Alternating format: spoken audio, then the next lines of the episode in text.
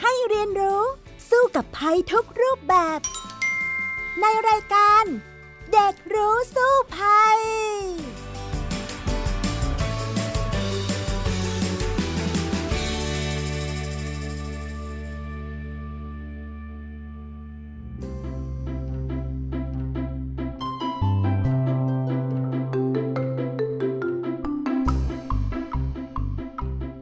วัสดีค่ะ คุณผู้ฟังค่ะต้อนรับเข้าสู่รายการเด็กรู้สู้ภัยนะคะ วันนี้พี่ดารินกำเนิดรัฐค่ะ มาพร้อมๆกับน้องทีพบเกรียงปริญญากิจหรือว่าน้องแททนั่นเอง สวัสดีค่ะน้องแททค่ะสวัสดีครับพี่ดารินค่ะ ช่วงนี้สบายดีไหมคะ เป็นยังไงบ้างคะน้องแททก็โอเคเลยครับพี่ดารินผมสบายดีครับ แล้วพี่ดารินล่ะครับ ก็ ไม่ค่อยสบายนิดหน่อย เพราะว่าไปฉีดวัคซีนมาเข็มสี่แล้วค่ะ ซึ่งตอนนี้ก็เลยรู้สึกว่ามีปวดหัวนิดๆ แต่ว่าก็ไม่ได้เป็นไรมากหรอกค่ะ แต่ทีนี้วันนี้เนี่ยสิ่งที่น้องแทดบอกว่าเตรียมจะมาพูดคุยกับเรานั้นเนี่ยโอ้โห เป็นเรื่องใหญ่โตมากของโลกเลยนะ เป็นเรื่องอะไรคะ เป็นเรื่องเกี่ยวกับการรับมือวิกฤตพลังงานและอาหารทั่วโลกนั่นเองครับพี่ดารินโอ้โห ประเด็นใหญ่อย่างนี้ทำไมน้องแทดถึงสนใจล่ะคะ เพราะว่าผมนะครับดูข่าวมานานแล้วนะครับ เหตุการณ์นี้นะครับก็เป็นวิกฤตที่มาค่อนข้างยาวนานแล้วนะครับ แล้วผมก็สงสัยว่ามันอาจจะเกิดขึ้นกับประเทศเราได้ไหม ซึ่งหลาย ๆ เหตุการณ์นะครับ ก็อาจจะเกิดขึ้นแล้วกับประเทศเรา เช่นแบบราคาอาหารก็แพงขึ้นราคาน้ำมันก็แพงขึ้นนะครับ ซึ่งอันนี้ก็เป็นสิ่งที่ทำให้ผมรู้สึกว่าเราก็ควรที่จะเตรียมตัว แล้วก็รับมือเตรียมพร้อมสำหรับเหตุการณ์นี้ถ้ามันอาจจะเกิดขึ้นจริง ๆ ในอนาคตของประเทศเราครับ จริง ๆ เรื่องนี้เนี่ยต้องเรียกว่าเป็น butterfly effect เนาะเหมือนกับ ปรากฏการผีเสื้อขยับปีก แต่ว่ามันส่งผลกระทบไปทั่วโลกเลยจากสงครามที่เกิดขึ้นในยูเครนแล้วก็รัสเซียที่เขาทะเลาะกันนั่นแหละ แต่ว่ามาถึงบ้านเราด้วยทั้งๆที่เขาอยู่ใกล้เรามากเลย เดี๋ยวไปคุยกันเลยดีกว่านะคะ ในช่วงแรกของรายการว่าเหตุใดทำไมน้ำมันถึงแพงและอาหารถึงแพงขึ้นมาก ๆ อย่างในทุกวันนี้ค่ะ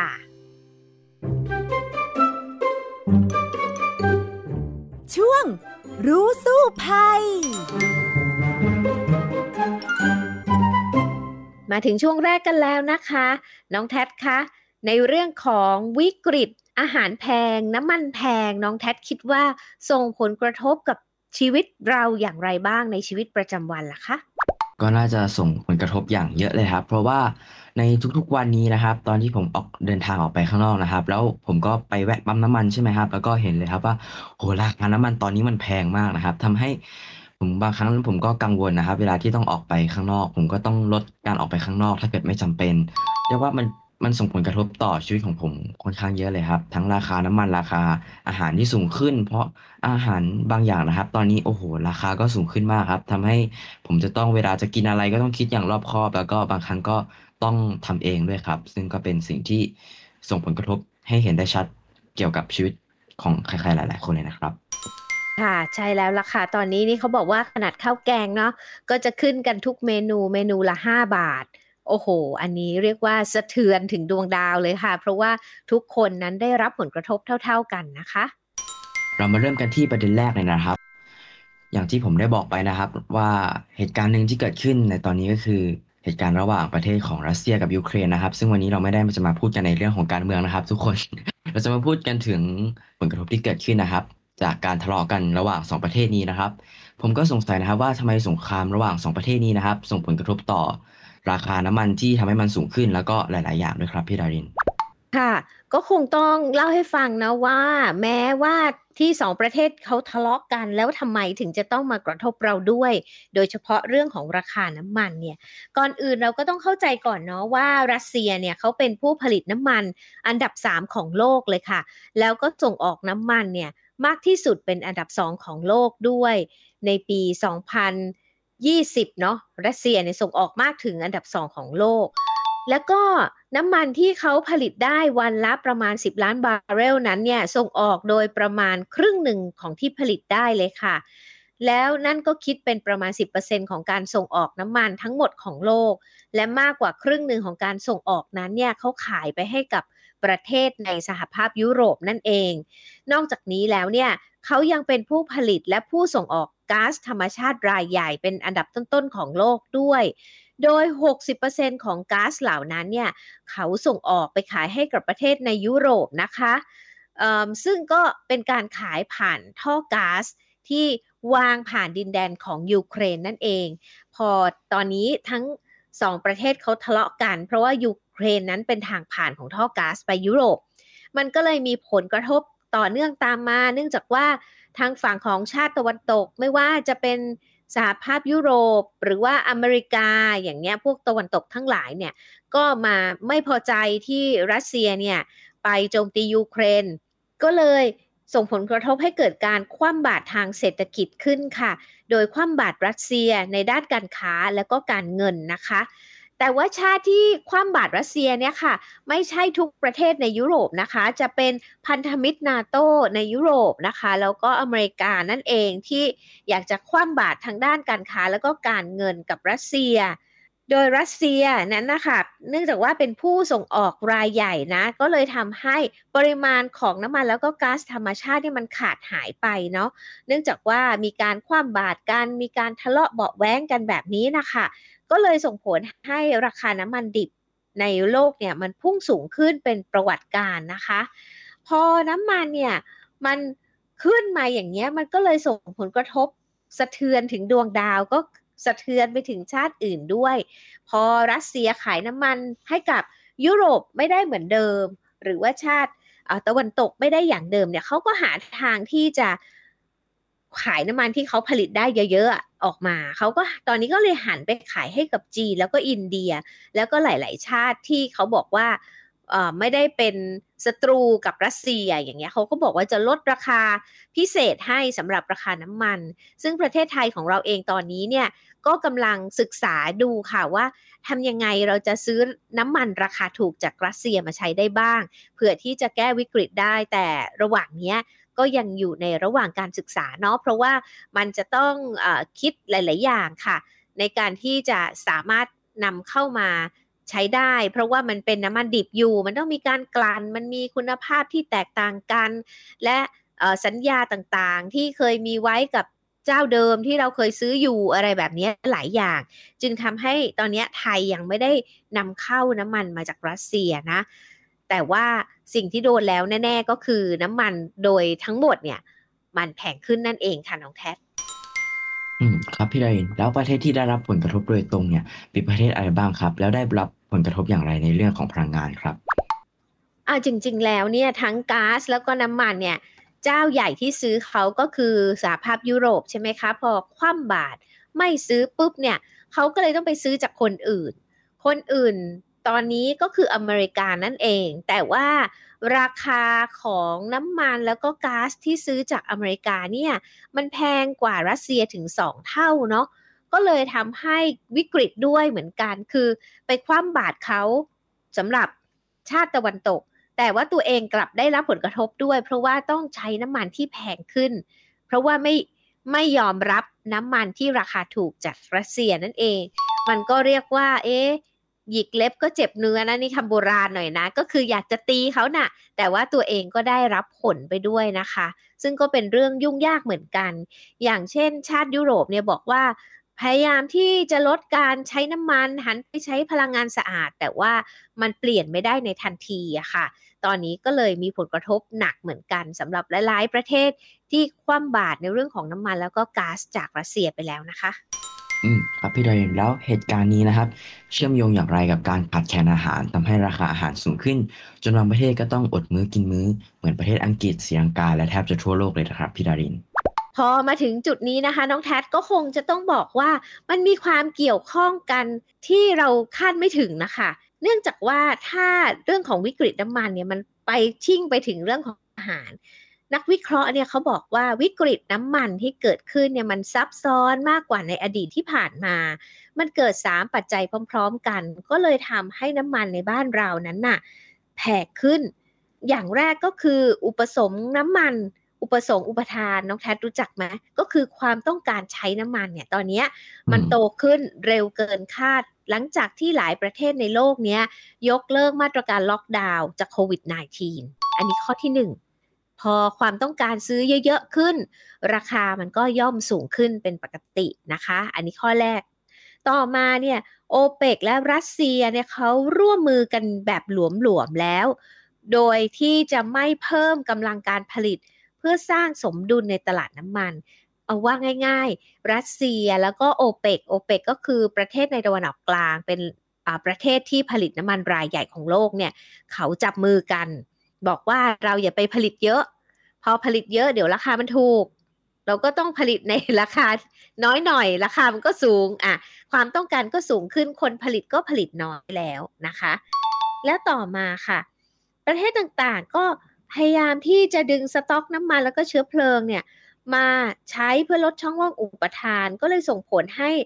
ระดับน้ำมันสำรองเนี่ยลดลง ต้องต้องเล่าให้ฟังว่า แต่ละประเทศเนี่ยเขาจะมีน้ำมันสำรองของประเทศอยู่ ไม่ใช่ว่าซื้อมาแล้วเขาไม่ขายปุ๊บ แล้วก็หมดไปเลย ทุกคนมีน้ำมันสำรองอยู่ใช่ไหมพอประเทศรัสเซียแล้วก็โอเปกร่วมมือกันทำให้ราคามันสูงใช่ไหมเขาก็เลยดึงน้ำมันที่เก็บสต็อกเอาไว้เอามาใช้ก่อนประทังไม่อยากให้ราคาเนี่ยมันสูงขึ้นอ่าสต็อกน้ำมันเนี่ยมันก็เลยลดลงเหมือนกันนะคะ และทีนี้พอมาเจอกับวิกฤตความขัดแย้ง ยูเครนรัสเซียเข้าไปอีก มันก็เลยยิ่งทำให้เกิดความขัดแคลนเนี่ยมากขึ้นสำหรับเรื่องน้ำมัน ทีนี้เนี่ยพอเกิดเรื่องน้ำมันขึ้นปุ๊บมันก็ทำให้เกิดอาหารแพงตามไปด้วย เพราะว่าทราบไหมคะว่าเนื้อสัตว์ในบ้านเรานั้นเนี่ยมันเป็นห่วงโซ่ของการผลิตค่ะ มันคือการผลิตอาหารนั่นเอง สัตว์เนี่ย การปศุสัตว์ที่เราเลี้ยงมาเนี่ยมันก็ต้องใช้อาหารสัตว์ใช่ไหมแต่อาหารสัตว์ในบ้านเรานั้นเนี่ยไม่ได้ผลิตวัตถุดิบเองซะทั้งหมดนะคะหลายอย่างนั้นนำเข้า เช่นถั่วเหลือง เช่นหลายๆอย่าง ไม่ได้ผลิตในประเทศเรา ดังนั้นเนี่ยพอน้ำมันแพงปุ๊บ ค่าขนส่งก็แพงตาม เพราะว่าค่าขนส่งนั้นต้องใช้น้ำมันถูกไหมน้องแท็ ใช่ครับพอน้ำมันแพงปุ๊บเขาก็คิดค่าของแพงขึ้นตามราคาน้ำมันและตรงนี้ พอเสร็จแล้วเนี่ย ราคาของอาหารสัตว์ต่างๆ ที่เป็นวัตถุดิบที่เรานำเข้ามามันก็แพงขึ้นด้วย พอสิ่งที่เอามาเลี้ยงสัตว์นั้นแพงขึ้น มันก็เลยจะต้องขึ้นราคาของเนื้อสัตว์ต่างๆ ที่เราเอามาเลี้ยงนั่นแหละ ไม่ว่าจะเป็นไก่เป็นหมูเป็นทุกสิ่งทุกอย่าง เพราะว่าเรานั้นนไม่ได้ผลิตมันเอง สิ่งที่จะให้สัตว์กิน สุดท้ายเนี่ยมันก็เลยทำให้ต้นทุนราคาอาหารนั้นแพงขึ้นด้วย แล้วซ้ำร้ายไม่พอก่อนหน้านี้ก่อนที่จะเกิดวิกฤตน้ำมันนั้นเนี่ยได้เกิดโรคระบาดขึ้นในบ้านเราใช่ไหม มีหมูตายไก่ตายอะไรกันเยอะแยะทำให้สัตว์เหล่านั้นเนี่ยลดน้อยลงด้วยโดยธรรมชาติ มันก็แพงอยู่แล้ว มาซ้ำเรื่องของราคาน้ำมันที่มันสูงอีก แล้วก็ราคาอาหารสัตว์ที่มันสูงอีก มันก็เลยยิ่งแพงหนักเข้าไปอีกค่ะ ทีนี้เนี่ยเมื่อต้นทุนทั้งหมดเนี่ยมันสูงขึ้น เนื่องจากว่ามีภัยธรรมชาติเกิดขึ้นด้วยนะ นอกจากที่เรื่องของปัญหาสงครามแล้วนั้นน่ะผู้ผลิตวัตถุดิบรายใหญ่หลายแห่งหลายประเทศเนี่ยเขาเจอกับภัยพิบัติเกิดความแห้งแล้งผลผลิตลดลง อย่างเช่นอเมริกาอาร์เจนตินาบราซิล ซึ่งเป็นคนปลูกแล้วก็ส่งออกข้าวโพดแล้วก็ถั่วเหลืองรายใหญ่ของโลกนะคะ และรู้ไหมว่ารัสเซียและก็ยูเครนนั้นเนี่ยเป็นประเทศที่ส่งออกข้าวโพดแล้วก็ข้าวสาลีกว่าร้อยละ 30 ของโลกอีกอะทีนี้ก็เลยพัวพันเยอะเลย เพราะว่าประเทศทั้งหลายเหล่านั้นเนี่ยมันเกี่ยวข้องกับกระบวนการผลิตอาหารสัตว์ในบ้านเรา แล้วไม่พอข้าวสาลีหรืออะไรต่างๆเนี่ยก็เป็นวัตถุดิบในการผลิตเช่นขนมปัง แป้งสาลีนี้ก็เอาไปทำอะไรได้บ้าง เช่นเส้นของบะหมี่สำเร็จรูปเนี่ยก็มาจากแป้งสาลีใช่ไหมอ่าก็ทุกอย่างมันแพงขึ้นมันก็เลยแพงไปหมด แพงล้นโลกเลยค่ะ ตอนนี้ค่ะน้องแท็คะโอ้ใช่เลยครับพี่อารินตอนนี้ราคาอาหารต่างๆนะครับ ไม่ว่าจะเป็นไข่ไก่ ไม่ว่าจะเป็นข้าว ไม่ว่าจะเป็นขนมปังโหแต่ละอย่างนะครับ เรียกว่าแพงขึ้นมามากเลยครับ ซึ่งผมก็รู้สึกว่าอันนี้ก็เป็นสิ่งที่เราควรที่จะรับมือแล้วก็เตรียมพร้อมนะครับ ใช่ค่ะ ตอนนี้เรียกว่าวุ่นหนักเลย เพราะว่าทั้งน้ำมันก็แพงอาหารก็แพง ถ้าภาษาที่บ้านเราเรียกกันในยุคยามสงครามเนี่ยเขาเรียกว่าข้าวยากหมากแพงแล้วนะคะน้องแท็โอ้โห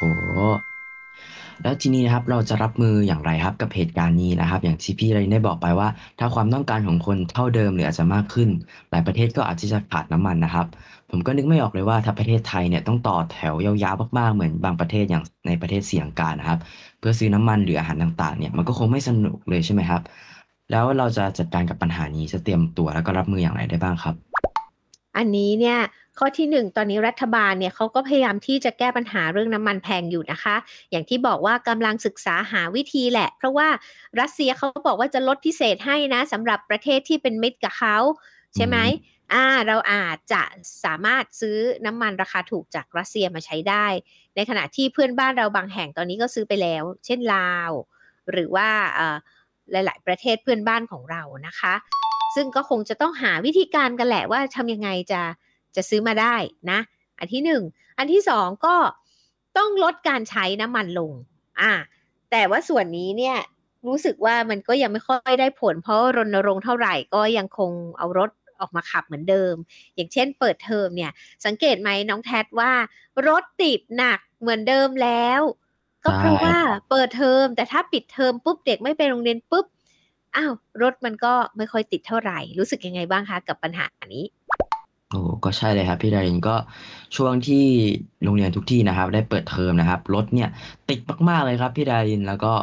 แน่นอนครับว่าตรงนี้ล่ะ ก็ทำให้ราคาของน้ำมันก็แพงขึ้นด้วย เพราะว่าจากที่ผมสังเกตมันก็แพงขึ้นประมาณช่วงตรงนู้นด้วยครับพี่ดาริน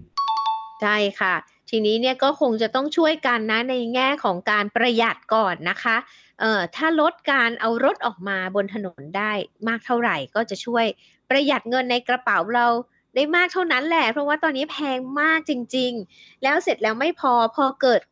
ความแพนิคความตกใจจากการที่เกิดสงครามขึ้น แล้วก็เกิด สิ่งต่างๆ ที่มันแพงขึ้นไม่ว่าจะเป็นน้ำมันไม่ว่าจะเป็นอาหารใช่ไหมมันก็เกิดความเคลื่อนไหวอย่างหนึ่งเกิดขึ้นในโลกก็คือ การกักตุนอาหารในประเทศต่างๆ หลายประเทศเนี่ยเริ่มประกาศงดการส่งออกอาหารต่างๆออกมา อย่างเช่น อินโดนีเซียเนี่ยเขาระงับการส่งออกน้ำมันปาล์มชั่วคราว เสร็จแล้วมันก็เลยทำให้ส่งผลกระทบบ้านเราด้วย ก็คือน้ำมันปาล์มในบ้านเราเนี่ยก็แพงขึ้น น้ำมันปาล์มขวดขวดที่แม่ค้าเนี่ย เขาใช้ประกอบอาหารนี่แหละค่ะ พุ่งขึ้นราคาเท่าตัวเลยนะ ที่อินโดนีเซียบอกว่างดส่งออกชั่วคราวเนี่ยก็เป็นเพราะว่าเขาบอกว่าเเขาต้องการควบคุมให้ราคาของน้ำมันปาล์มเนี่ยมันอยู่ในสมดุล แล้วก็ให้ให้โอกาสว่าคนในชาติเขาเนี่ยใช้ให้เพียงพอซะก่อน แต่เนื่องจากว่าอินโดนีเซียเนี่ยเป็นผู้ค้ารายใหญ่ผู้ส่งออกรายใหญ่ของโลก แล้วพออยู่ๆหยุดส่งออกไปปุ๊บ มันก็เลยเกิดความขาดแคลนขึ้นน้ำมันปาล์มในบ้านเราเพียงแค่อย่างเดียวก็เอาไม่อยู่ไม่พอเหมือนกันค่ะน้องแท็มันก็เลยทำให้น้ำมันพืชขวดขวดที่เป็นน้ำมันปาล์มเนี่ยราคาพุ่งขึ้นไป เป็นเท่าตัว แล้วมันเป็นต้นทุนการผลิตอาหารไงในบ้านเราใช่ไหมเช่นจะทอดไข่สักลูกหนึ่งถ้าแม่ค้าเนี่ยเขาก็ไม่ได้ใช้น้ำมันถั่วเหลือง หรือว่าน้ำมันอื่น ๆ ที่ราคาสูงกว่า เขาก็จะใช้อันที่น้ำมันต่ำสุด นั่นก็คือน้ำมันปาล์มแต่ว่าเอาก็เพิ่มมาเข้าเท่าตัวแล้ว อันนี้ก็ต้นทุนก็กระโดดแล้วนะคะ นอกจากนี้แล้วเนี่ยมันก็ยังมีประเทศอื่น ๆ อีกที่ห้ามส่งออกอาหารเยอะแยะไปหมด เช่น อินเดียเนี่ยก็ห้ามส่งออกข้าวสาลี เซอร์เบียแล้วก็คาซักสถานเนี่ยจำกัดโคต้าการส่งออกธัญพืช อินเดียเนี่ยเขาก็เริ่มห้ามส่งออกกันมาสักพักใหญ่แล้วนะคะ ส่วนอินโดนีเซียเนี่ยเขาห้ามส่งออกมาพักนึง แล้วก็ต่อมาก็ได้ยกเลิกการห้ามส่งออกนี้ไป สถานการณ์ตอนนี้ก็เริ่มดีขึ้น ส่วนมาเลเซียเนี่ยเขาห้ามส่งออกไก่นะคะ ซึ่งเคยส่งออกถึงเดือนละ 3 ล้านกว่าตัวเนี่ย ห้ามมาแล้วตั้งแต่วันที่ 1 มิถุนายน เพื่อความมั่นคงด้านอาหารภายในประเทศเขาเอง แล้วก็อีกเยอะแยะมากมาย ทั้งหมดเนี่ยประมาณสัก 30 กว่าชาติทั่วโลกที่งดส่งออกอาหารกันแล้ว มันก็เลยทำให้เกิดวิกฤตที่เรียกว่าข้าวยากหมากแพงขึ้น แม้ว่าบ้านเราเนี่ยเป็นครัวของโลกเป็นผู้ส่งออก และตอนนี้เราไม่ได้ งดส่งออกสักอย่างหนึ่งนะคะ เรายังส่งออกอยู่นะ ทุกอย่างที่เราผลิตได้นั้นเนี่ย แต่ว่า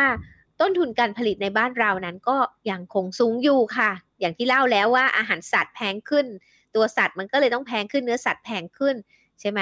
อ่า แล้วก็ปุ๋ยยาทุกอย่างแพงหมดเลยค่ะน้องแทดค่ะ อืมใช่เลยครับพี่ดาริน แล้วผมนะครับก็เชื่อว่าอย่างที่พี่ดารินได้เล่าไปนะครับ ว่าประเทศไทยนะครับก็เป็นครัวของโลกนะครับ แล้วพี่ดารินคิดว่าประเทศไทยเนี่ย เราจะเกิดวิกฤตการขาดแคลนอาหารเหมือนประเทศอื่นๆบ้างไหมครับ ถ้าเกิดขึ้นแล้วเราจะรับมืออย่างไรครับพี่ดาริน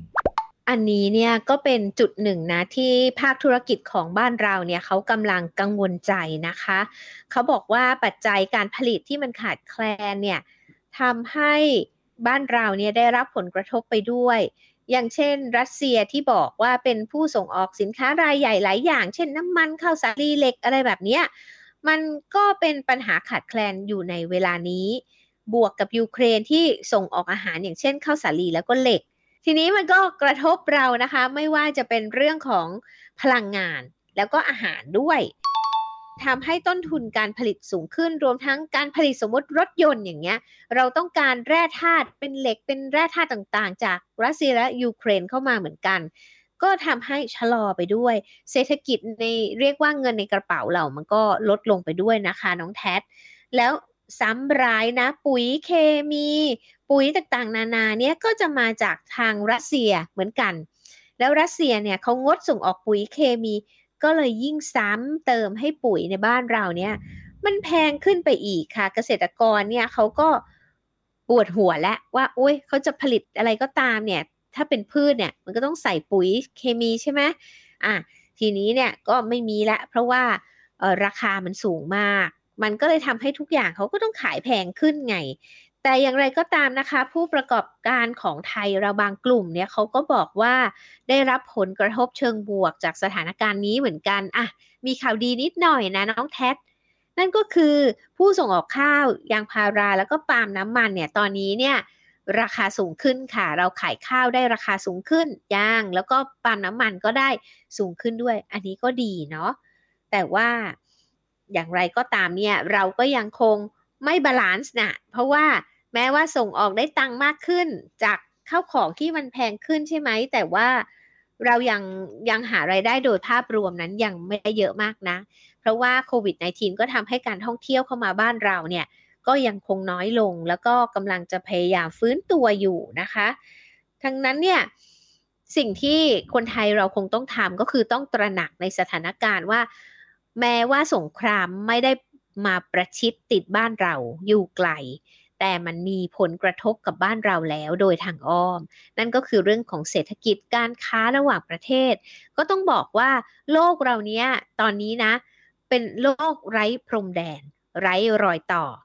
อืมกระทบที่หนึ่งมันก็กระทบทั้งโลกไปแล้วล่ะค่ะน้องแทดใช่เลยครับพี่ดารินพี่ดารินถามน้องแทดดีกว่าว่า แล้วน้องแทดคิดว่าในฐานะที่เราเป็นเด็กคนหนึ่งเราเป็นผู้ที่ได้รับผลกระทบคนหนึ่งเนี่ย พวกเราคนไทยควรจะทำอย่างไรดีล่ะคะ ผมก็คิดว่านะครับ เราก็น่าจะต้องใช้เงินอย่างประหยัดนะครับ ในช่วงตอนนี้นะครับ เพราะว่าหลาย ๆ อย่างนะครับ อย่างที่เราได้พูดไปนะครับ ว่าอาหารก็แพงขึ้น ราคาน้ำมัน ราคาของสัตว์สัตว์ต่างๆ ของเนื้อต่างๆ เนี่ยมันก็แพงขึ้นมากแล้วราคามันก็พุ่งสูงขึ้นมากนะครับ ซึ่งตรงนี้ผมมองว่า เวลาเราจะทำอะไรเราก็ต้องคิดอย่างรอบคอบแหละครับ เช่น เราจะออกไปข้างนอกเราต้องคิดอย่างรอบคอบแล้วว่าจำเป็นไหมเราสามารถทำที่บ้านได้ไหมหรือว่าแบบ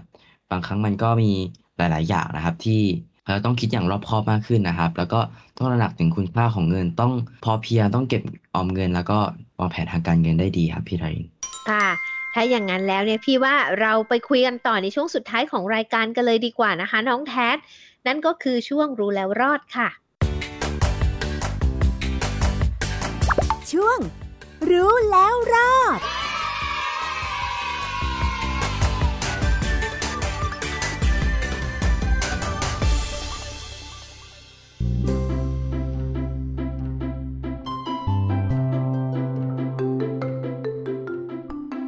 มาถึงช่วงสุดท้ายของรายการกันแล้วนะคะ น้องแท็ดคะอย่างที่เมื่อสักครู่เราคุยกันนะว่า ตอนนี้เนี่ยหนีไม่พ้นเรื่องของสถานการณ์ทั้งน้ำมันแพงอาหารแพงเนาะพี่ดารินก็คิดว่าเรามีส่วนร่วมในการช่วยกันประหยัดได้แหละ แม้ว่ามันจะเกิดเรื่องร้ายๆขึ้น แต่ว่าเดี๋ยวมันก็จะต้องคลี่คลายไปในที่สุดนะ หวังว่าสงครามจะจบเร็วๆ แล้วสถานการณ์การค้าการเดินทางต่างๆ เนี่ยจะกลับมา อย่างน้อยตอนนี้โควิด -19 เนี่ยก็เริ่มเบาบางลง เลยจุดพีคของมันไปแล้วนะคะ บ้านเราเนี่ยตอนนี้ก็จะประกาศเปิดหน้ากากกันแล้ว แม้ว่าหลาย ๆ คนก็ยังกลัวยังใส่กันอยู่นะ แต่ว่าตอนนี้ก็เริ่มเห็นหลาย ๆ คนเนี่ยเขาก็เปิดกันแล้วล่ะ น้องแท็กล้าเปิดไหมอะคะ ไม่ครับ ก็ยังรู้สึกมันก็ยังน่ากลัวกันอยู่นะ แล้วผมผมรู้สึกว่าผมใส่มาร์กแล้วผมหน้าตาดีกว่าครับผมก็จะใส่ต่อไปนะครับอ้าวเหรอคะอ่าเป็นอย่างนั้นไปเนาะอะแต่ในขณะที่เราเนี่ยพยายามจะฟื้นฟูเศรษฐกิจบ้านเรา ถ้าฟื้นฟูได้เนี่ยมันก็อาจจะทำให้สถานการณ์ ความแพงทั้งน้ำมันทั้งอาหารเนี่ยลดลงได้นะคะ แต่ว่าตอนนี้ก็คงจะต้องพูดว่าเราคงต้องประหยัดกันมากขึ้นนะน้องแท็พี่ดารินก็คิดได้นะว่าวิธีที่เราจะประหยัดได้เช่น สมมุติว่าเราอยู่บ้านเนี่ยค่ะ ลองทำอาหารรับประทานเอง จุดนี้เนี่ยก็จะช่วยประหยัดเงิน ในกระเป๋าเราลงได้เหมือนกัน เพราะว่าตอนนี้นะอย่างที่บอกว่าข้าวแกงนี่เขาบอกว่าจะต้องขึ้นจานละ 5 บาท 5 บาทหมดแล้วเนี่ยฉะนั้นเนี่ยมันแพงขึ้นแน่ๆ แล้วทุกสิ่งทุกอย่างเนี่ยนะผู้ประกอบการการค้าเนี่ยเขาก็บอกว่าอยากจะขอขึ้นกันหมดแล้วนะ แม้ว่ารัฐพยายามจะตรึงราคามานานมาก อย่างเช่นบะหมี่สำเร็จรูปเนี่ยนะเขาบอกว่าพยายามจะขอขึ้นราคามานานมาก แต่ว่ารัฐบาลไม่ยอม ตอนนี้เขาก็เลยใช้วิธีว่า เอา้า ไม่ให้ขึ้นในประเทศเขาก็เลยหันว่าไปส่งออกแล้วกัน เพราะว่าส่งออกเนี่ยได้ราคาสูงกว่า เป็นอย่างนั้นไปนะในในเชิงธุรกิจของบะหมี่กึ่งสำเร็จรูปนะคะ แต่ว่าแน่นอนว่ามันหนีไม่พ้นแหละเป็นไปได้ว่าหลาย ๆ อย่างจากนี้ก็ยังคงต้องแพงต่อไป เราก็ต้องปรับตัวรับมือจริงไหมคะน้องแท็ ได้เลยครับพี่รารินหลายอย่างที่พี่เรนนี่บอกไปนะครับว่ามันก็มีหลาย ๆ สิ่งหลาย ๆ อย่างนะครับ ที่แพงขึ้นมาเลยครับ ไม่ว่าจะเป็นเรื่องของอาหารต่างๆ ที่เราได้คุยกันไปในช่วงตอนต้นนะครับ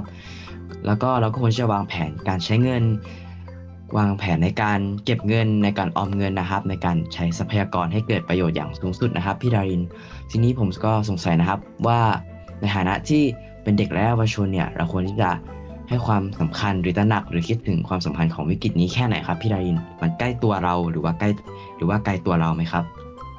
ใกล้มากๆเลยค่ะ ใกล้ทุกคนไม่ใช่เฉพาะเด็กๆนะ แต่ว่าผู้ใหญ่ด้วยผู้ใหญ่ยิ่งหาเงินยากขึ้นไปอีกนะ แต่ว่ายังมองโลกในแง่ดีค่ะ คิดว่ามันจะดีขึ้นนะ หลังจากเราเปิดประเทศแล้วนักท่องเที่ยวเริ่มกลับมา เศรษฐกิจในด้านนี้ก็จะดีขึ้น แล้วก็ถ้าไม่เกิดโรคระบาดทำให้ ปศุสัตว์ของเราเนี่ยล้มตายหรือว่าการผลิตพืชผลของเราเนี่ยมันดีขึ้น ไม่เกิดภัยพิบัติเนี่ยทุกอย่างมันก็จะค่อยๆดีขึ้นได้นะคะ แต่พี่ดารินว่าบทเรียนสำคัญอย่างหนึ่งของบ้านเราก็คือ การผลิตอาหารสัตว์เนี่ยน่าจะมุ่งเน้นการผลิตโดยใช้วัตถุดิบจากในประเทศเรามากขึ้นนะ เพราะว่าพอเราไปพึ่งพาสิ่งที่ต้องนำเข้ามาแล้วพอสิ่งที่นำเข้ามามันแพงขึ้นน่ะ อันนี้อะมันก็เลยทำให้ต้นทุนสูงขึ้น มันก็กระทบทุกสิ่งทุกอย่างตามไป แต่ถ้าเราลองหันกลับมาเนาะอย่างเช่น ถ้าเกษตรกรบอกว่าเอ้ยปุ๋ยเคมีแพงอะไม่ไหวซื้อไม่ไหว เราอาจจะต้องหันกลับมาทำเกษตรอินทรีย์ทำออร์แกนิก อย่างนี้ก็น่าจะช่วยได้แล้วก็สินค้าออร์แกนิกเนี่ยก็ราคาสูงด้วยนะ จริงไหมคะน้องแท็จริงเลยครับพี่ดารินทุกวันนี้แต่ละอย่างนี้โอ้โห ราคาก็สูงขึ้นตลอดเลยครับ ไม่มีลดลงเลยครับพี่ดาริน ใช่ ถ้าอย่างนั้นเนี่ยวิธีเดียวนะคะที่จะช่วยให้เราเนี่ยอยู่กับสถานการณ์วิกฤตต่างๆ ได้ นั่นก็คือการเตรียมความพร้อม แล้วก็พึ่งพาตัวเองให้ได้มากที่สุดทำให้เราเนี่ยสามารถปลูกทุกอย่างที่กินได้ แล้วก็พึ่งพาทุกสิ่งที่เป็นอาหารได้ โดยตัวเราเองไม่ต้องไปนำเข้ามา อย่างนั้นแล้วก็เราก็จะอยู่ได้อย่างยั่งยืน แล้วไม่ต้องเผชิญกับ สิ่งหลาย ๆ อย่างที่มันแพงเกินไปอย่างที่เป็นอยู่ในทุกวันนี้นะคะเอาละค่ะ วันนี้เวลาของรายการเด็กรู้สู้ภัยหมดลงแล้ว พี่ดารินแล้วก็น้องแทดลาไปก่อนนะคะ สวัสดีค่ะ สวัสดีครับ Thai PBS Podcast View the world via the voice